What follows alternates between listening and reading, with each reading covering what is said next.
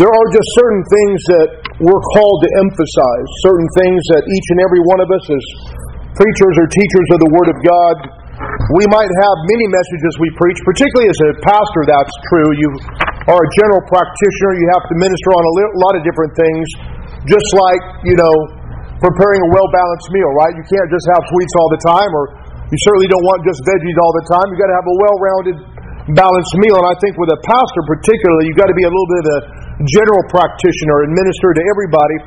But at the same time, I have found in my life that there are certain messages I just can't get away from. In fact, there are certain churches when I was in the traveling ministry that every time I went to that church, I would minister on a particular theme or a similar theme every single time. And in fact, I guess that's probably why they kept bringing me back, because they knew that's what we would emphasize, and they needed that maybe, brought back as an emphasis in that church from time to time.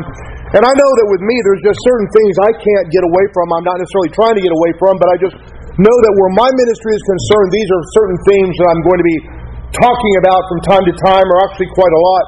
Part of it is the participation that each and every one of us has as members of the body of Christ. So we've all been gifted and graced of God to be used in some kind of unique and distinct and specific way.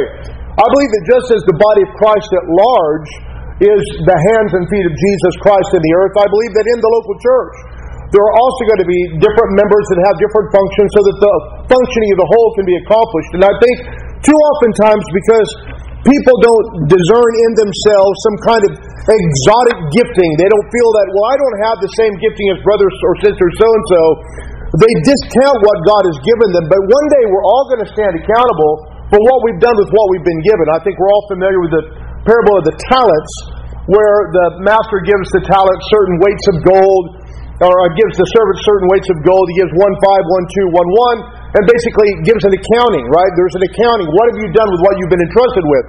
And even though that's talking specifically about finances, the parable is talking about stewardship. In other words, what have you done with what you've been entrusted with? The Bible said it's required of stewards that one be found faithful. So all of us are stewards of something. We're all stewards of the goods of God, whether it's our resources, our finances, our time, but also in the arena of our giftedness. And so I want to go Romans chapter 12. I could have started any number of places for this teaching, but I think Romans 12 is as good as any. And we're going to look at verses around 3 through 9 or so. Actually, we'll just go 3 through 8, I think, for simplicity's sake. The Apostle Paul here is talking, and really what I'm just titling this today is Grace and Limitations. Grace and Limitations. Let me just say this before I begin reading this. When I was a kid, growing up, I always thought of limitations as a negative thing. If you said so-and-so, they're really good, but they're a bit limited. That was always a negative to me. The more I age, the older I get, I have come to embrace my limitations gleefully, because every time I recognize a limitation in my life, an absence of grace or divine enablement, that's just one less thing I have to do. That's one less thing I'm responsible for.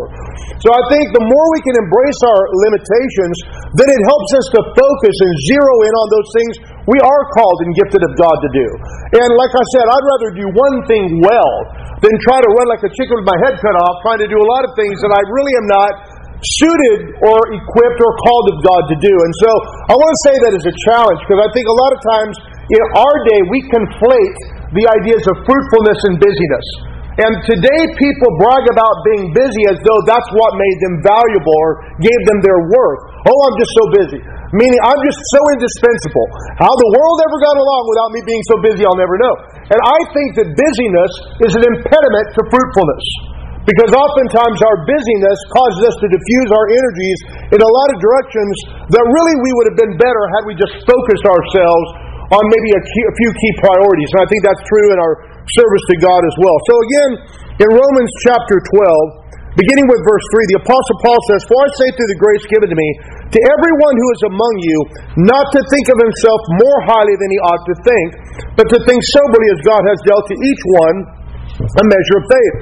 For as we have many members in one body, but all the members do not have the same function, so we, being many, are one body in Christ, and individually members of one another. Having then gifts, differing according to the grace that has been given to us, let us use them. If prophecy, let us prophesy in proportion to our faith. or ministry, serving in other words, let us use it in our ministry.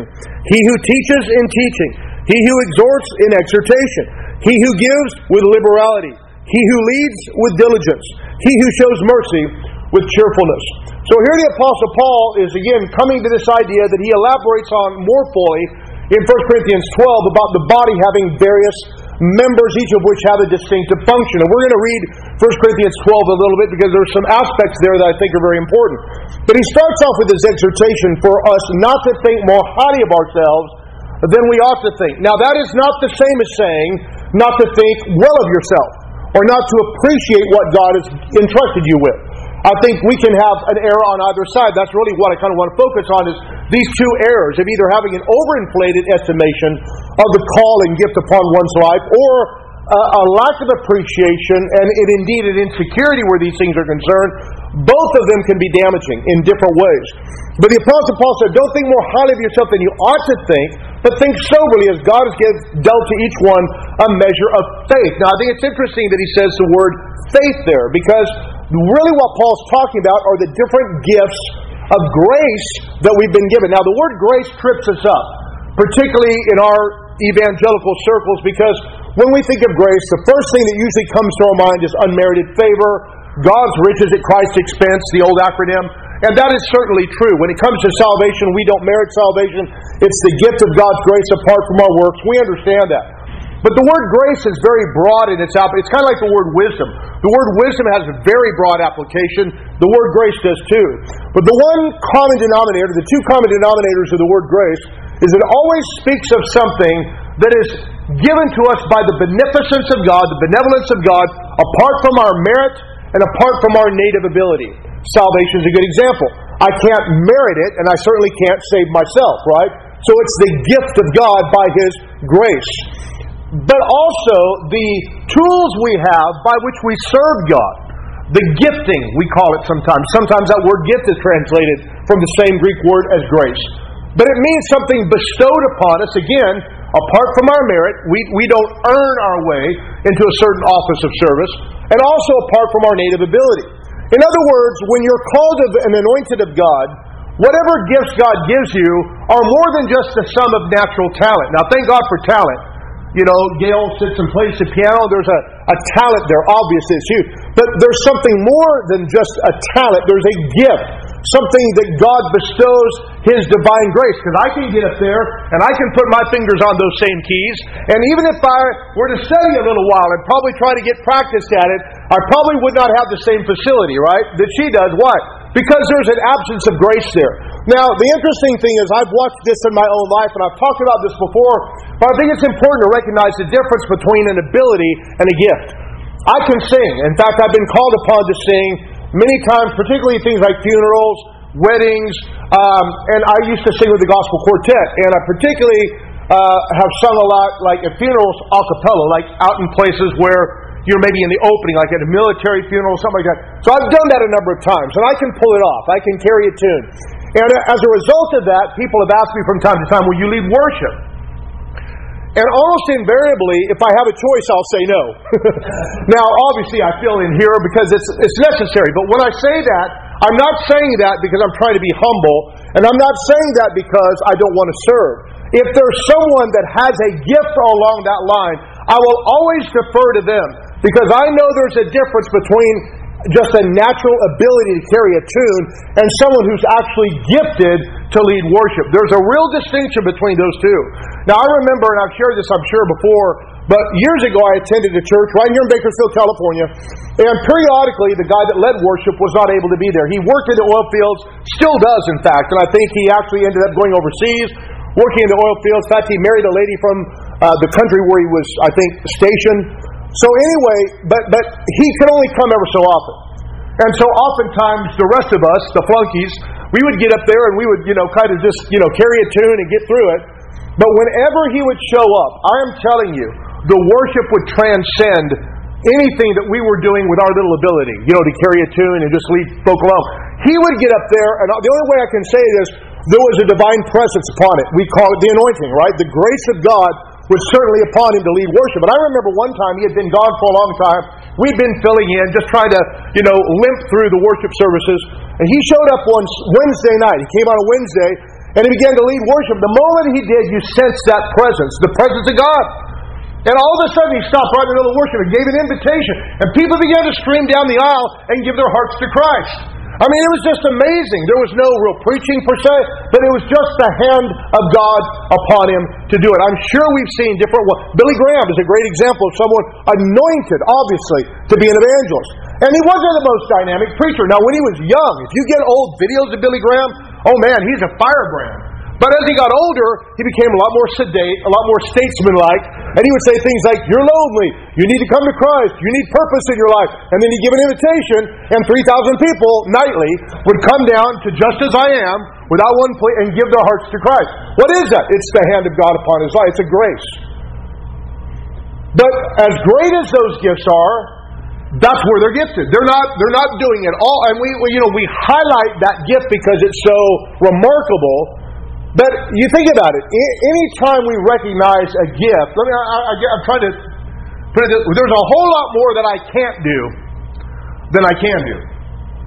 In other words, there's a lot of areas in which a person might be gifted, but I'm not gifted in all those. I'm gifted in maybe one or two areas where I can recognize a grace in my life. Same with you. And sometimes, we do have people that are very much multi-talented or gifted in different ways, but for the most part, we're all limited. That's what the Apostle Paul's trying to say. He said, "Don't think more highly of yourself than you ought to. One member does not a body make." And we are all uniquely graced. We all have a different function according to the gift of the grace of God. Now, the thing about grace is always and only given expression through faith. Salvation, it's that way, right? The grace of God is upon us and available to us to be saved. But until you exercise faith in the claims of the gospel, that grace is not expressed in your direction, even though it's freely available. And I've found the same thing is true when it comes to giftedness. You can be gifted, have the hand of God upon you to do something, but until you step out in faith. Like I said, I'm glad that when I started preaching, there were no electronic devices to record the messages, because it was not fit for human consumption. I'll just put it that way. I'll be gentle with myself and just say it was not that great. I remember my very first message I preached out of a living Bible. It was one of these little paper Bibles about this big. And I just opened it up to 1 Peter 4. I'd read a couple of verses and tell folk what I thought it meant. And I got through about 1 Peter chapter 4 and sat down as quick as I could. And that was my first message. And it was wholly pathetic. I mean, I think some people actually lost their salvation. No, they didn't. But it wasn't great. So, but what was I doing? I was stepping out in faith. And I can't say that first time I accessed much grace. But the more I did it, and the more comfortable I came, and the more I came to recognize this is indeed the call of God in my life, there was a day, and I remember distinctly when it began to happen. I got behind the pulpit, and I stepped out in faith, and all of a sudden, as I did so, I tapped into something. And suddenly there was an enablement that came on me, that was flowing through me, that was definitely beyond me. And there have been many a times, friends, when I've come away from the pulpit, and I thought, man, that was so good, I should have taken notes on me. But the fact of the matter was, I knew that it was not me or my native ability, that it was the hand of God speaking through me to help people in that congregation. The thing is, when God gives you, it's because He loves other people. I like what one fellow said, when God anointed you, it's because He had someone else on His mind. Meaning that gift is for the service of others. And that's why we can't really take upon ourselves any kind of merit, because again, it's God's divine enablement. Really, it should evoke humility. Because when we recognize how well God uses us, it's really a testament to His divine enablement. All the stuff He's working past to use us. Not in spite of ourselves sometimes, not necessarily because of ourselves. I would say that in the New Testament, there's about three lists of spiritual gifts or endowments. One we just read, Romans chapter 12. Then in 1 Corinthians chapter 12, there's a list of certain spiritual gifts. And then you can look at certain ministries that he lists in other places, like the latter part of 1 Corinthians 12, or even Ephesians 4, when he talks about, apostles, prophets, evangelists, pastors, teachers. So depending on how you count it, three or four lists of spiritual gifts in the New Testament. And in every one of them I see two things. Number one, in every one there is an invitation, or really I could say it this way, an injunction to participate in the grace of God. Again, unto every one of us, grace was given according to the measure of Christ's gift. So it might be a different measure. It might be a different gift. But all of us are called to participate somewhere in God's divine enablement. He's gifted each and every one of us in some way, somehow. So in every one, there's an invitation or an injunction to participate. But number two, there are always inherent limitations in that grace. Now, like I said, unto every one of us, grace was given according to the measure of Christ's gift. So all of us are gifted. And in that way, the church resembles more a battleship than it does a cruise ship. Now, the problem with a lot of churches today, and I've talked to my wife about this a lot, I think there is a mistake in many large churches when they staff everything out. And they have everything that's done in the church is done by paid staff. Because what happens then is the lay people, which is not a biblical term, but the people in the congregation don't have an opportunity to exercise their spiritual gifts because, you know, we got a staff guy that does that. And I think that is a mistake. I think that we need to give everybody an opportunity to exercise some giftedness, some area of service. Number one, it produces ownership, right? I mean, you're not going to invest in anything that you don't feel you're really a part of. And I think that's part of what needs to take place. And likewise on a battleship, how do you know everybody, it's all hands on deck. In a cruise ship, it's not like that. In a cruise ship, you've got a small crew of folk who are doing all the work. Everybody else is just kind of lounging on the deck and enjoying the amenities. And eating way too much, right? I mean, that's a cruise ship. And sometimes at a potluck, it might feel like that at church. But nevertheless, my point being, that you only have a handful of people doing the work, and most of the other people are just kind of enjoying the benefits of that. Well, I think, unfortunately, too many churches have become a cruise ship in that regard. And that they allow, like I said, a staff of people to handle the heavy lifting, and the others kind of come and go. I'll never forget, I've shared this before, I was in Vermont years ago planting a church. And a fella came up to me bragging about the 2,000-member church he was attending there in town, the only mega church all of Vermont has. And he said, "Oh, I love that church. I come, I go. Nobody asked me to do nothing." And I thought to myself, I wanted to say, "You jerk," but I didn't, because you're not supposed to say that if you're a preacher. But I wanted to, because he's missing the whole point. The whole point of church is not to go and leave incognito. It's to participate and to contribute, right? That's why Paul said we're all members of the body. We all have functions. Saying you're a member of the family is one thing. That means you have belonging. You know, you're a member of the Father's family. We have brothers and sisters of the Lord. But saying you're a member of the body implies you have function. And that's different.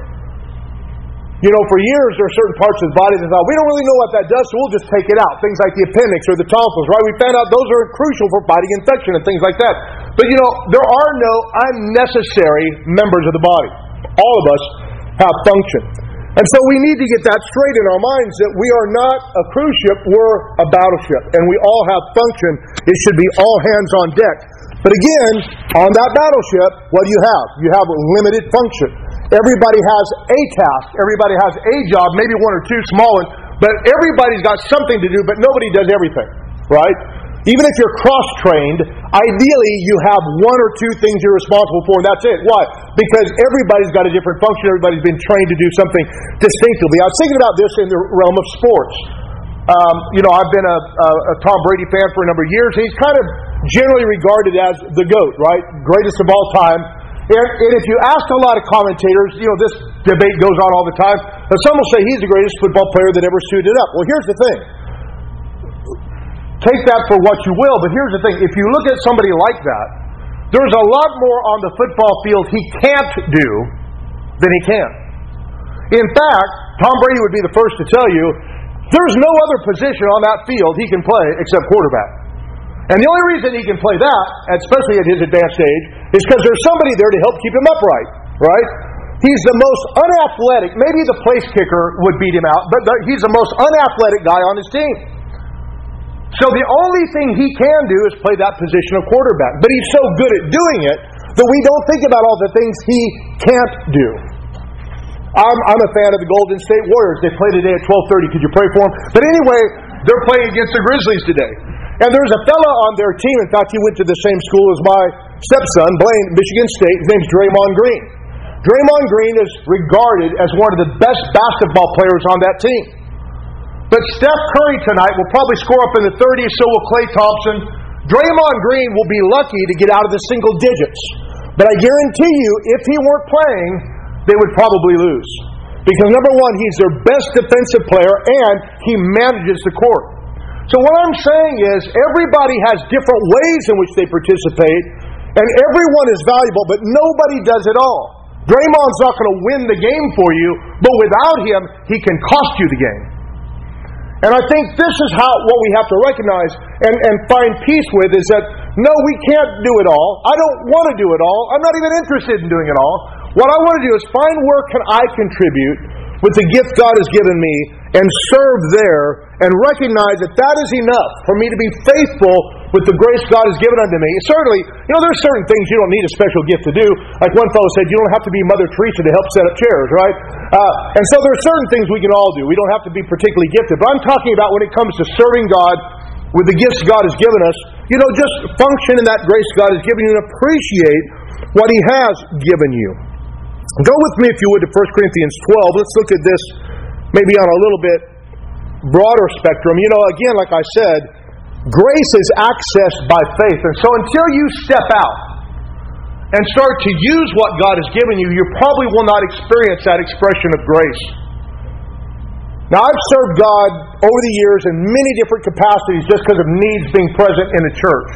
Not necessarily feeling gifted. I mean, I've been in nursery, I've done children's, I've done, you know, all sorts of different things that I didn't feel particularly called or gifted to do, but there was a need, and so I chimed in, you know, stepped in, helped fill a need, and that's fine. But there's something about stepping into that area of grace that God has called you to. I call it serving in your sweet spot. If you've ever, I'm not a golfer, but every once in a while when I have gone golfing, I've hit a golf ball so perfectly right in the sweet spot of that club that you didn't even feel you hit it.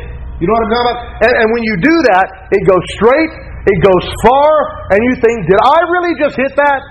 And it was so easy, it was effortless. Why? Because you were you hit it right in that perfect area on that club. Same thing with a tennis racket. You hit it right in the sweet spot of that racket. You have more power, you have more precision. And when you serve in your sweet spot, in that place where God has graced you, there's just, again, an enablement, how can I say, a heightened ability upon you to do that, a joy in it, and a fruitfulness that does not come by just doing whatever we do in our own strength and ability. 1 Corinthians chapter 12, beginning with verse 14, Paul brings this idea up again. For in fact the body is not one member, but many. Again, what does that mean? Limitation.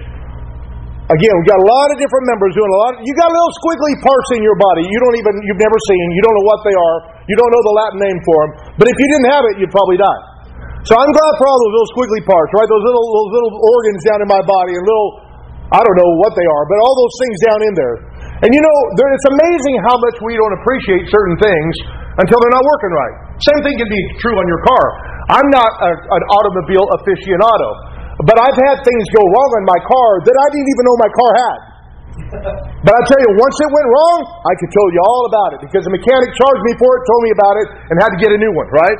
And so it's amazing how oftentimes we don't appreciate certain aspects of service until they're not there anymore. Again, the body is not one member but many. Verse 15, if the foot should say, because I am not a hand, I am not of the body, is it therefore not of the body? And if the ear should say, because I am not an eye, I am not of the body, is it therefore not of the body? If the whole body were an eye, where would be the hearing? If the whole were hearing, where would be the smelling? But now God has set the members, each of them, in the body, just as He pleased. And if they were all one member, where would the body be? Verse 20, notice this. But now indeed there are many members, yet one body. And the eye cannot say to the hand, I have no need of you. Nor again the head to the feet, I have no need of you. No, much rather, those members of the body which seem to be weaker are necessary. And those members of the body which we think to be less honorable, upon these we show greater honor. And our unpresentable parts have the greater modesty. But our presentable parts have no need. But God composed the body, having given greater honor to that part which lacks it, that there should be no schism in the body, but that the members should have the same care for one another. So let me just stop there and say this. There's two great potential dangers here. Number one is despising another member because its gifting is not the same as yours, or it's not something that you value. You know, I've seen this with people that are really called along a certain line. Like, for example, you can have somebody that's really called to children's ministry. And I've seen this happen. Maybe they need some volunteers. Maybe they need some help. And so they'll get up. Maybe the pastor says, come on up and make a pitch and see if you can get some volunteers. And so by the time they get done talking about children's ministry, you kind of feel like, well, man, if I'm not doing that, I'm not really serving God. I mean, they made it sound so valuable and important because, number one, they have a grace along that line, and they can impress upon you how important it is. But also there's something about us that whenever we're gifted along a certain line, we kind of get myopic and that's all we can see. Like, for example, I know people that are gifted evangelists. They can just win people to Christ so easily. And they kind of feel like if everybody else is not doing the same thing, they're hardly saved. You know, that kind of thing. So we have to be careful about not appreciating the divergent gifts other people have just because they're not gifted in the same way we are. And I've seen this happen before. I remember when I was in Bible school, just trying to tell you a humorous story along this line.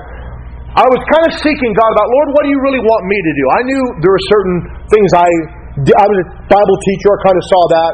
But I was really just open to the Lord. Lord, what do you want me to do? Do you want me to I'll be a missionary. I'll be a what? The only thing I really didn't want to do was pastor. I don't know what that was about. But I think maybe it's just because my stereotype of pastors, they were easy to identify. They're the big guy with the chicken dinner belly. You know what I'm saying? Because somebody said chicken was the gospel bird in the denomination I grew up. They're just having chicken dinners at everybody's house. And I always recognized the pastor because his bubble was in the middle kind of thing. So I didn't like that stereotype of pastor. So I wanted to be something a little more exotic, like maybe a missionary coming through the jungle and saving the native. I don't know what I thought. So anyway, I'm like, Lord, what do you want me to do? And one of the things, I grew up, again, in a denomination that prized evangelists, but to me, once you got saved, what good's an evangelist? I mean, I'm already saved, I don't need them. What good are they? And so I really didn't value the gift of the evangelist. I thought, well, you know, they're just for the lost folk, and they're out there in the, you know, keep them somewhere away. I just didn't value them, because I thought, well, you know, I'm already saved, what do I need them for? Then I was at, like I said, I'm at Bible school, and I remember one day I came home, turned on Christian television, there was a guy there by the name of Mario Murillo, and in fact, he's all over California doing tent meetings and evangelistic meetings all throughout the United States still today. But he was a younger man and real fiery. And I remember listening to him. And I remember my heart getting stirred up. By the time Mario was done, I thought, man, let's go win some souls. And I thought, where did that come from? I thought evangelists weren't worth anything. I didn't think you need one. And I realized the gift of an evangelist, again, all these gifts are helped to equip the church. And the gift of an evangelist is to impress upon us the need to win the lost, to value the need to win the lost and see the lost as valuable and precious in the sight of God.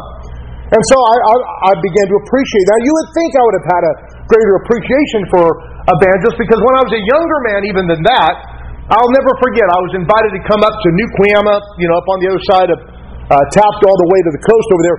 I used to preach in both the Assembly of God and the Southern Baptist Church. They'd have me come up there and preach whenever the pastor was gone. And I remember the pastor was gone at the Southern Baptist Church for 3 Sundays in a row. So they were going to give me the pulpit Sunday morning, Sunday night for 3 weeks. Man, that was like saying sick 'em to a bulldog. I was a young kid with a call on my life.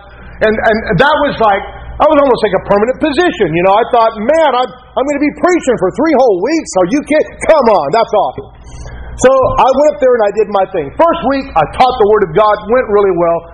Second week, I taught the will of God. Sunday morning, went great. But you know, growing up again with this heavy evangelistic denomination like I did, I felt I needed to have at least one service where I said, hey, bring your lost friends, man, we're going to have an evangelistic service. So I said, last Sunday we'll do that. Last Sunday I'm with you. We're going to have an evangelistic service. Bring your lost friends. And they did. So I got up there and I tried for about 20, 25 minutes to be an evangelist. So let me say, there have been a lot of failures in the history of humanity. The Hindenburg didn't go so well. There's other things, you know, that kind of made a big mushroom cloud of failure. But I don't think there was anything quite as disastrous as my attempt in that little Southern Baptist church to be an evangelist. It was horrific. Like I said, I think some people lost their salvation rather than getting saved. It was so bad. And what made it worse was the pastor who had given me his pulpit for 3 weeks had come back early for vacation, and there he was sitting in the front row. And it was just so horrible. And I was so thankful I had Sunday night. I had one more service. I was going to be able to redeem myself. So I didn't try to be Joe Evangelist when I came back that night. I'm just going to teach the Word of God. That's what I'm called to do.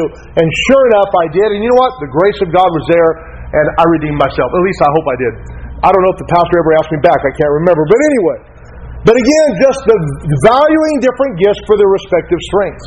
Now, the funny thing, I'll just close with this. I remember when I was, years later, I graduated from Bible school, and I was invited by a friend. I'd just gotten back here, and I was invited by a friend to come and minister at the Bakersfield Rescue Mission. And I know that's a soul-winning opportunity, right? But I remembered my experience in that little Southern Baptist church, and I thought, I'm not going to try to be Joe Evangelist. I'm just going to go there, teach a little Bible lesson, do what I do. You know, just fill the role that God has called me to fill. So I had my little teaching with me. I was about to get up to the pulpit, and just on the inside of me, something said, nah, I don't want you to do that. And I thought, Lord, what do you want me to do? I mean, I didn't have lesson number 2 prepared. I didn't have message. Back in those days, I pretty much had to preach whatever I had at the time, because I didn't have like number 2, number 3 in my repertoire yet. But the Lord just directed my heart to one verse, and that's where the Apostle Paul said, I was the chief of sinners, and God showed mercy on me as an example to those who would believe afterward. So I went to that passage of Scripture, and I think it's in 1 Timothy chapter 1 around verse 14, and I just, for 20 minutes, God turned me into an evangelist. I mean, I was Billy Graham, Reinhard Bonnke, I was all those guys wrapped into one. And when I got done, I gave an altar call, and 9 souls lifted their hands for salvation. They were probably really just lifting their hands saying, can we end this now because we want to go to the soup kitchen and eat something? But anyway, 9 souls, and I'll never forget, that was the only time, first and last time, God ever blessed me to be an evangelist from the pulpit, from the standpoint of like preaching a soul-winning message in that way. But it just goes to show you, God can use you anyway, but I have never again doubted the value of that ministry, because I know what I'm called and what I'm not called to do. And I think when we appreciate our limitations, it should give us a greater appreciation for those other ministries who do differently than we do, right? That serve in different capacities. I guess maybe I see things a little bit differently. Because I am a pulpit minister, a lot of times people want to give that the attention. You know, like, oh, that guy, because you're a public figure. But since I'm from the position I am, I see things very differently. And I would love to see some graces come back into the church that I think have been lost, particularly with our, you know, our way of doing church now is kind of like, get them in, get them out. You know, especially in the larger churches sometimes. And one of the things that I think that we need to see back into the church, now I'm not saying we don't have it here, I think we do. I think it's one of the best gifts we have as a little church here. But I think about the gift of hospitality. Now, I believe there's a real grace for hospitality. I remember growing up in our home, you know, my mom would frequently have guests over. We had a roast in the oven every Sunday. It was kind of like, you know, the 10 Commandments. The 11th was, you shall have roast on Sunday. And my mom had a roast every Sunday, and she'd invite my friends over, college kids, other members of the church, whoever needed a place to eat, they'd come over to the house and we'd have roast. And then on Sunday nights, after evening service, sometimes even on a Wednesday night, my mom would make coffee and have these little, I still to this day, I don't eat them now because of our diet plan, but she would have these little, I call them cheap cookies. They're like the kind you can get like, you know, 1,000 for $1.99 at the bottom of the food. And she would get those, you know, sandwich cookies, vanilla, chocolate, whatever. And she would get those, and then she would have people come over to the house. And I remember as a kid going to bed with the sound of loved ones in the other room, just sharing, talking, fellowshipping, having coffee and cookies. What a wonderful way to grow up. And I think to myself, we need those gifts back. Just that Barnabas-like spirit of encouragement that says, hey, I'll put my arm around you and, you know, give you a sense of inclusion. And why don't you let me take you to dinner and have a meal with you, or come over to the house and have roast with us, or whatever the case may be. I just think there's some things that are so valuable and precious in the church that we don't see as frequently today because of just the pace of life and because everybody's so busy with their own thing. But I think that when we have all these gifts functioning, it really makes the church not just an institution, but a family. And I think that's what the church has that's such a strength over other things. I mean, thank God we teach the Word, thank God we do. But really it's that sense of inclusion, that sense of welcome. You know, it's like the old show Cheers. Everybody wants a place where everybody knows your name. And I think that is true. That sense of inclusion, belonging is so important. So I say bring back the gift of hospitality and all these other kinds of things as well. Because I'll tell you what, there's connections you make over a plate of food that you'll never make just in a Bible study. And there's just something that's valuable about all these things coming together to be the church, to be the family of God. Everybody utilizing their gifts for the upbuilding of the body is valuable, it's precious. Everybody, every gift is important and needed. Amen? Amen? Let's pray. Father, we thank you so much for the gift of God that you've given in every heart, in every life.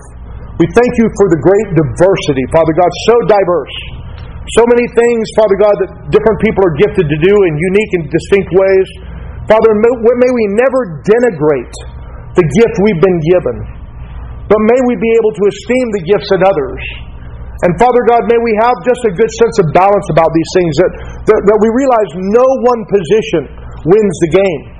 That, Father God, there are valuable players regardless of what they do or how they contribute. May we recognize that in our own lives too, that we might contribute according to the gift you've given us. We give you thanks and praise for it, Father. In Jesus' name we pray. Amen.